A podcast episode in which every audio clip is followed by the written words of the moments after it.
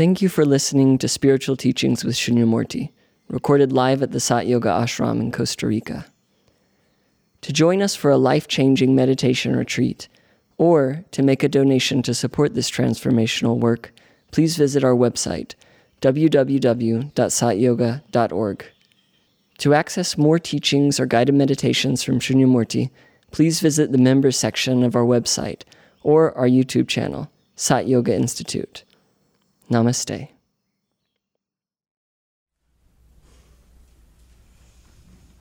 Sat Yoga is the practice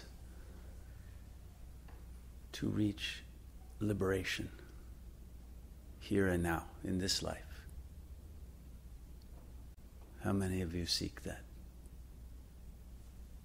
Yes?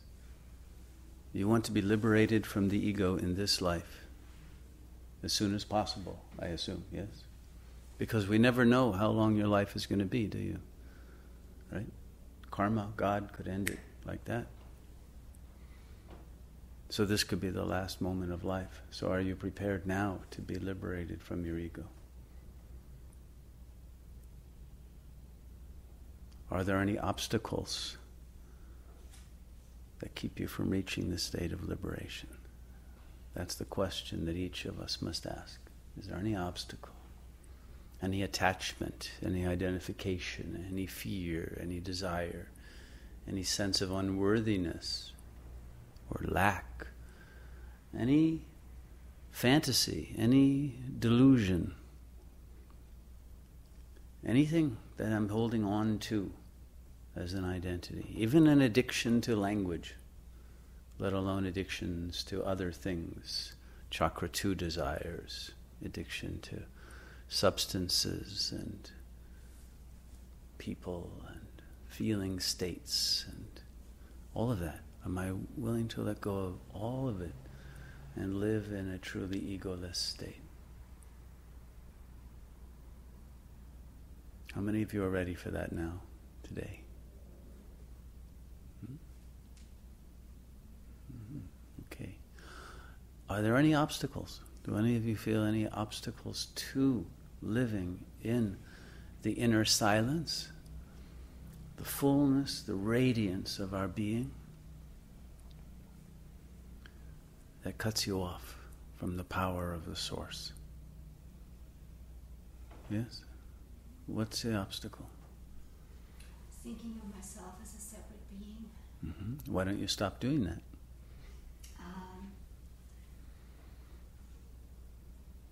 Yeah, I think it's. Uh, You see, the illusion is that you think you're doing the thinking. The thought appears. The thought appears, and, and then the consciousness identifies with the thought. Okay, that's the error. If a thought appears in your mind, it's just as if a bird flies across the, the sky in front of you. You don't assume that you're the bird, right? Now, in an ultimate sense, you are because you're everything, but you're not that. You're not the language that appears in the mind. Okay? The language that appears in your mind is simply an old tape that's repeating from a conditioning from the past. It has nothing to do with the truth of your being, unless that thought is coming from God. But that thought will come from God when the mind has been silenced and the space has been cleared of any sense of separation, of any sense of duality. Okay? So don't believe your own mind. It's not your mind. And that's why we teach about uh, ego development in our classes here. You have to recognize that the ego is an internalization of the other. There's a, a famous line from a French poet of the 20th century, Arthur Rimbaud, not the Rambo who was in the films uh, by Stallone, right? The different Rambo that he was named after, but he was a very interesting, rebellious poet and uh, and his line was "Je est un autre," I is another. The I that you think you are is simply taken in from those who were your caretakers originally, and from their attitudes toward you. And so all of the sense of who you are was taken in as if the other's attitude was somehow the truth about you. So if your father, for example, wanted a boy instead of a girl and you came out to be female, well, then you immediately felt, I'm inadequate. I have failed the one who loves me. False, absolutely false, but we take it in. Even if the father didn't even feel that, but someone else gives us a message of that. We take it in as if it's truth and we build a whole ego structure around it. And it crystallizes into all kinds of complexes that have no reality or vice versa. What if the parents didn't want a child at all? You were an accident. They were thinking of aborting you. But they decided at the last minute, ah, well, we'll go through with it. But you don't now know should I be alive or should I be dead? Do I have a right to be here? And the child will carry that. So the ego is the other's attitudes. It is not an, a being of its own, it's just a receptacle that contains the attitudes of the other and then acts them out. That's why the ego must die. That's why every religion has created a death and a rebirth ceremony, a ritual, a rite of passage, because it has always been known that the identity you carry from childhood is borrowed from the parents, and the in, in the past from the extended family and the, the, the communal value system, etc. And so, in every culture, there was a moment when the child reaches adulthood and he or she goes on a vision quest, lets go of that identity, discovers who they are on their own in the wilderness, acquires a new name, comes back with a different identity entirely that is not based on anything given by the other, but an identity that is acquired simply through the attainment of union with God. That's what each of us must do we must allow the identity of the ego to die because it was never true. And we hold on to it out of loyalty to the parents. And we think there's some command that we must remain who they told us we are. Or even in opposition to we think who we think they want us to be. And but that just that oppositional identity becomes just as firmly attached to the parents as the positive identity. And all of this is a programming that has no authenticity to it. So when we let go, we enter the nothingness, the emptiness of all of that. Then we're free to discover feelings that could not come up. Because when you're in the ego, which is inauthentic, then the real love of your true nature can't emerge. It's held down by the very ego that is seeking it.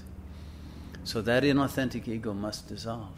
Even though it may have some good qualities, as well as as qualities that were, were taken from the, uh, the pathologies, let's say, of the other. But that must be let go of to discover the true nature of who we are, that is eternal, that transcends the body, that has no gender. The self is beyond gender and integrates both what we think of as masculine and feminine qualities.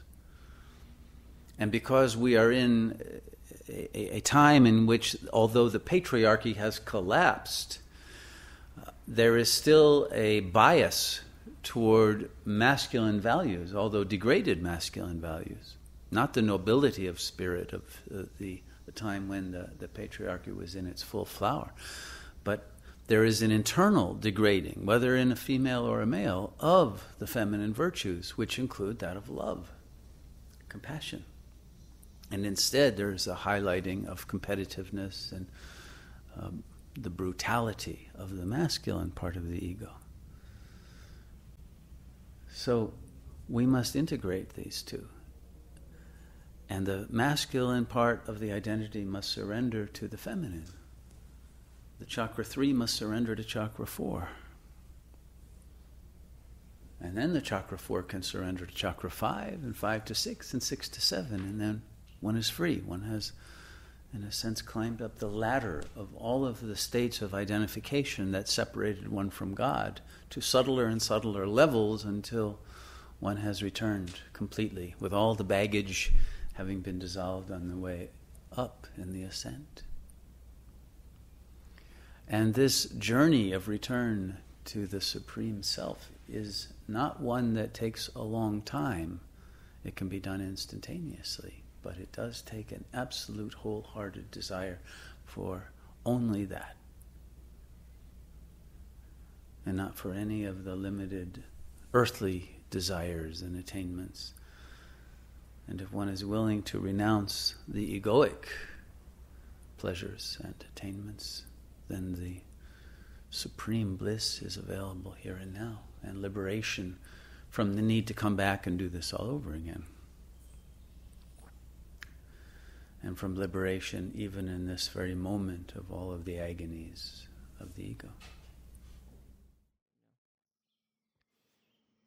Thank you for listening to the Spiritual Teachings with Shunyamurti podcast.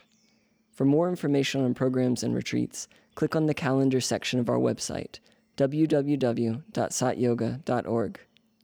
Our work is made possible by the generous support of our listeners, viewers, and members. To make a donation, please visit the donate page of our website. We thank you for your support in our mission to share this timeless wisdom with the world. Namaste.